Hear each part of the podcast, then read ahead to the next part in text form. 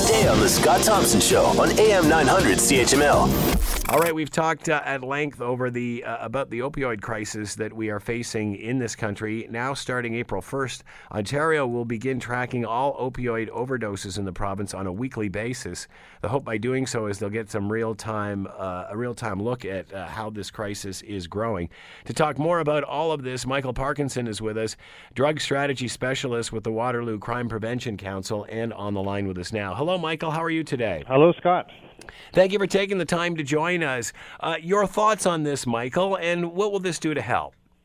Well, it's progress for sure, in uh, in the sense that it'll provide information on the demographics and uh, of people overdosing in Ontario uh, that show up to hospitals. It'll um, provide a little uh, some data closer to when the overdose actually happened. Um, it'll be at least a week before we know, uh, quite likely longer. So it's progress. Um, it's not real time uh, overdose monitoring that uh, many across this province have been calling for for many years.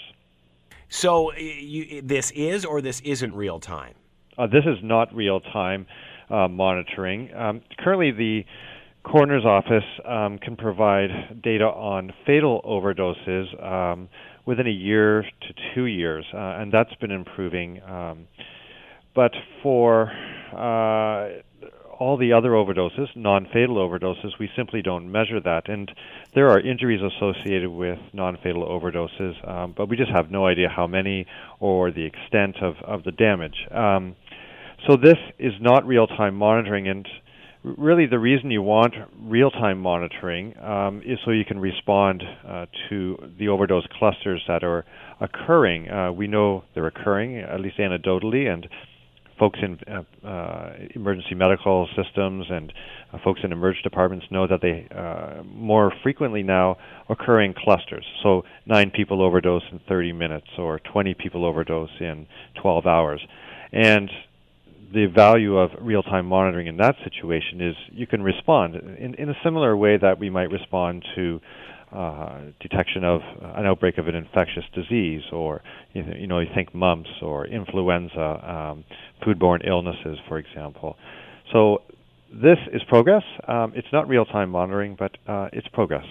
So obviously, real-time monitoring would give you uh, an indication of a problem on the ground as it's happening. So, for example, if there is something bad going around and you're hearing one or two overdoses, you can hopefully get ahead of it before seven or eight or nine. That's that's right. Um, uh, the the end goal with real-time monitoring is really uh, saving lives and and reducing injuries and um, with a real-time system, you can respond, um, uh, you know, within minutes or hours. Um, With a situation such as this, where there's drugs coming in, sometimes there's bad batches.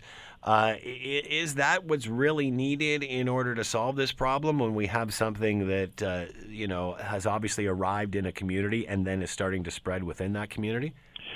Well, it's really helpful to know what you're dealing with as a as a medical practitioner or or someone who uh, may be using drugs or uh, someone who uh, uh, is at risk of witnessing an overdose, um, and, and that's not really.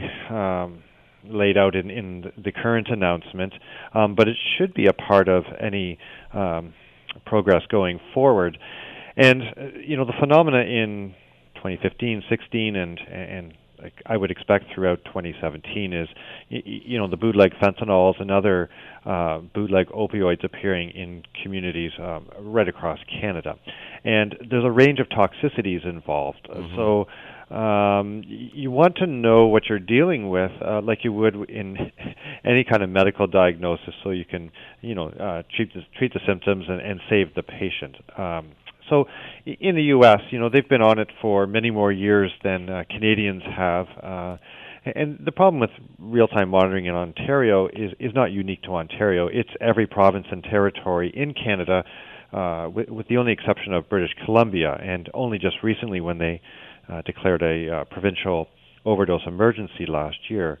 But in the U.S., uh, they do this in real time. They do it at a local level and they do it at state levels, and um, they're able to respond. And typically, they would use uh, data from paramedics and uh, maybe police sometimes, um, and then you know it hits the media uh, quite quickly, and that serves as a bit of a warning to people who um, may be affected. Um, but it also hits service providers and first responders, so they're able to save lives and reduce injuries.